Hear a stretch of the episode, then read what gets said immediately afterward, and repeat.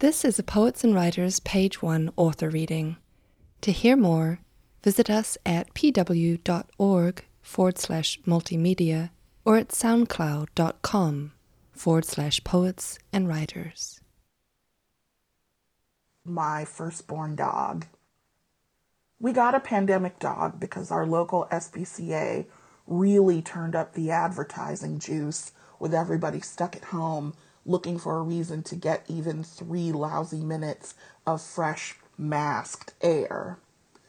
One morning, my lady logged onto Facebook for her daily dose of Russian disinformation and saw a post about a mangy little gremlin dog named Granny who was in need of a loving home. Our loving home, where I would be happy to shift my endless search scroll for, quote, good Zoom lipsticks to cute chew toys and little dog shirts. Granny was the perfect theoretical dog. According to our local SPCA's GeoCities looking ass website, Granny was a teeny tiny, gooey eyed seven year old chihuahua whose likes included sitting, sleeping, lying down, relaxing, cuddling, being comfortable, warm blankets, snuggling, and resting, and her dislikes consisted of one thing walking outside. Kirsten called me into the uninsulated sunroom, a corner of which she'd converted to an office that didn't have a door or any privacy. I stood over her shoulder, squinting at the grimy little dog on her laptop as our cloudy breath hung in the frigid air between us, and said, She's perfect. Let's get her. Did I want a dog? Not really. But neither of us was particularly enjoying this preview of our retirement years, bumping into each other while shuffling our feet from room to room after having run out of interesting things to talk about months earlier.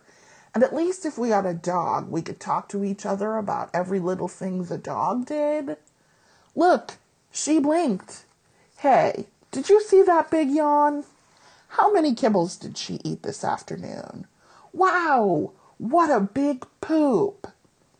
All this would take the pressure off of us having to be interesting or finding something new to say, and thus it would save our relationship. Not that our relationship needed a rescue, but come on.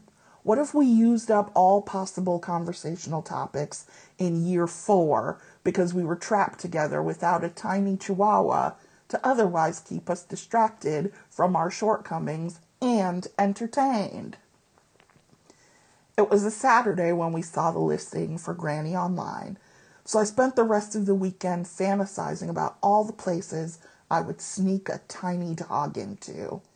Picture me rolling up to your birthday party at the club and whipping eeny weeny granny out of the kangaroo pocket of my hoodie, like, surprise, you're 47. Look at my little ass dog. That would rule.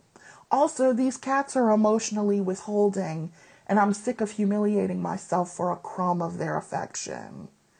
Granny was going to ride in the cup holder of my car, smooching my palm every time I reach for my Starbucks cup nodding along to whatever musical selection was bumping from the speaker. Yes, she would be gross and obnoxious, but she'd be the cat version, small, snuggly, and doing her business in a box in a corner of the bathroom. We called the SPCA Monday and were told that, unfortunately for us, Granny had already been scooped up. I mean, of course. I can't be the only bored piece of shit in Southwest Michigan who is allergic to being outdoors and looking for the company of a tiny, immobile dog. The cats all screamed, Thank God, in unison and were sure they'd won this round, but I remained undeterred. A couple of weeks later, another Chihuahua was featured on the SPCA personal ads, this time an eight year old named Felicity.